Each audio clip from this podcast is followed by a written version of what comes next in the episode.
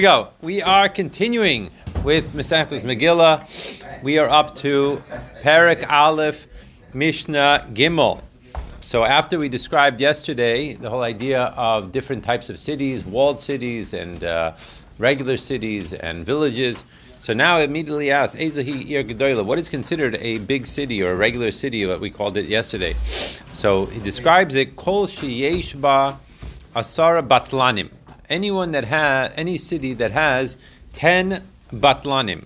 Now, exactly what's the taicha batlanim? So uh, the the Bartanura says of shell Beis right? That dafka they were ten people that would stay in the shul, shebat shebateilim that they were um, they were um, not doing any type of other work right? And they were basically um, taken care of by the by the public in order that they should be constantly ready to make a minyan or to do some other type of uh, some other type of mitzvah. The, um, that's what's brought out. Also, we talk about that in the Gemara.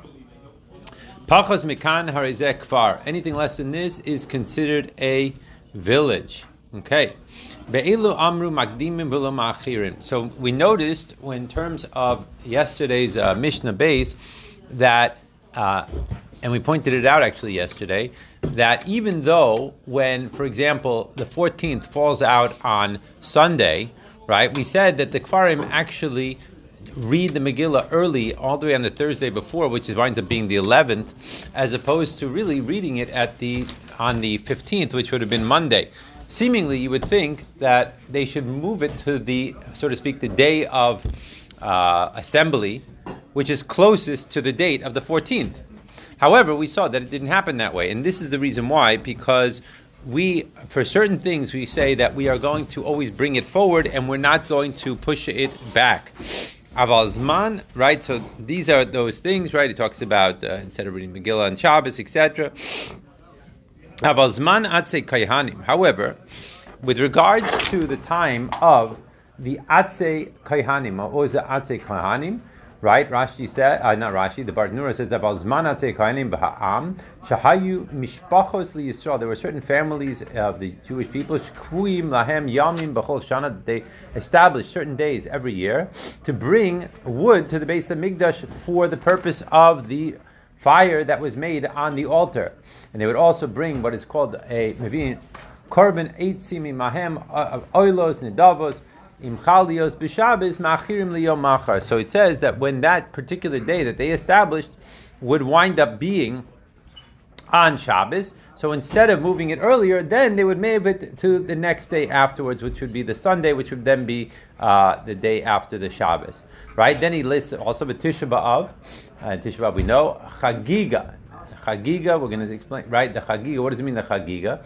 So we know that the Chagiga, if Yom Tov falls on Shabbos, right, they would push away the Shalmei Chagiga, the Bartanura says, to the next day, right? Because you have to dafka make, it's this idea is that even though it's obligated to bring the korban on Yom Tov, but if Yom Tov falls on Shabbos, they wouldn't bring it. And dafka, it has to be during the yontif that you're bringing this. In other words, you can't bring the korban of, let's say, Sukkos before Sukkos even happens, right? So therefore, that would also be an example uh, of when we would uh, push it back. V'hakahel, what is v'hakahel? So this means, yeah, so this is referring to, so this is referring to that the year after the Shemitah year, right, on the night following the first day of Sukkot, the people would all get together and they would hear the, right, the king uh, read in in in uh, what you call in the base of Migdash, they would read from the Torah. So Hakel, right? And then he says Macharim velo magdim. In all these cases, we push the day back and we don't push the day forward. Afal pisha amru magdimim velo machirim. Even though we do say, right? Uh, with uh, we do say with regards to the mitzvah of reading the Megillah right? We say that we do it dafka before and not after. Mutarim behesped b'tainis v'danos la'evyonim despite the fact that we are reading the Megillah on these days. However, that does not mean that the entire laws of what we call Purim fall out on those days. So therefore, a person would be allowed to eulogize on those days, and they would be allowed to uh, do a fast on those days. And however, having said that, uh, as the Gemara explains, right, since they are reading the Megillah, at the same time while they're reading the Megillah, they would dafka do matanos le'evyonim on that day. Amar Rabbi Yehuda, Rabbi Yehuda says, a masai. So he says, when is it allowed for the kfar to come early? Right? Makom shenichnasim b'sheni b'chamishi. So he said, it dafka uh, means the places where they would anyway most of the time they would come in on Mondays and Thursdays. However, in times in places where they would never come in on Mondays and Thursdays, then they would have to be they would have the obligation of dafka reading the Megillah in its proper time, which would be obviously the 14th of Adar. Let's do one more Mishnah. Um, here we're talking about um, when an extra month of Adar is added to the calendar, right? So we know that the, the, Purim is then celebrated in the second month, like we have in this year. So what happens if um, you have a situation because it's not like nowadays that we had a calendar ahead of time that we would know exactly which year has an extra month and which year does not have an extra month. In those days, right, they the Beis Din would get together and they figure out whether we're going to add a month or not.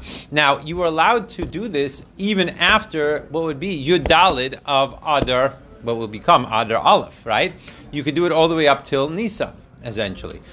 so the question comes out let's say that they read the Megillah on Yud Daled Adar, because it was supposed to be a normal year. And then all of a sudden they realized, you know what, Taka, we are going to extend the year by putting another Adar. So now what do we do? So it says like this: Karu is a Megillah be'adar Rishon. If they read the Megillah in the first Adar, Vinis Abra Hashana, and then they decided to make the year a, a, extra year, which means that they would add the second month of Adar. So then the point is that they would not have fulfilled their chiyuv of reading the Megillah with the initial reading that they did, and they would have to read it again. And now we start a whole group of Mishnayos, which will carry on through the rest of uh, through the through the chapter, which is Ein Bein Adar Rishon La Adar Sheni. Right, there's no difference between right the Purim, the 14th of the first Adar, compared to the 14th slash 15th, right, of the second Adar, Ella Kriyas Megillah Matanas Avyonim, except for the difference would be the idea of reading the Megillah and giving Matanos uh, to right, right, which needs to be fulfilled dafka on the on the second on the uh, second uh, month, right? One who, the person who, who does these mitzvahs in the first month did not uh, fulfill the chiyuv of doing these mitzvahs. Okay. Now the Tosfos Yontiv adds here just to bring this out. This would obviously apply to uh, Shalach Manas as well and also the Sudas of Purim. So we have the four mitzvahs of Purim, right? Re- reading the Megillah, Matanis Labionim, Shalach Manas, and having the Suda, they would all have to be repeated again in the second month. And that's it.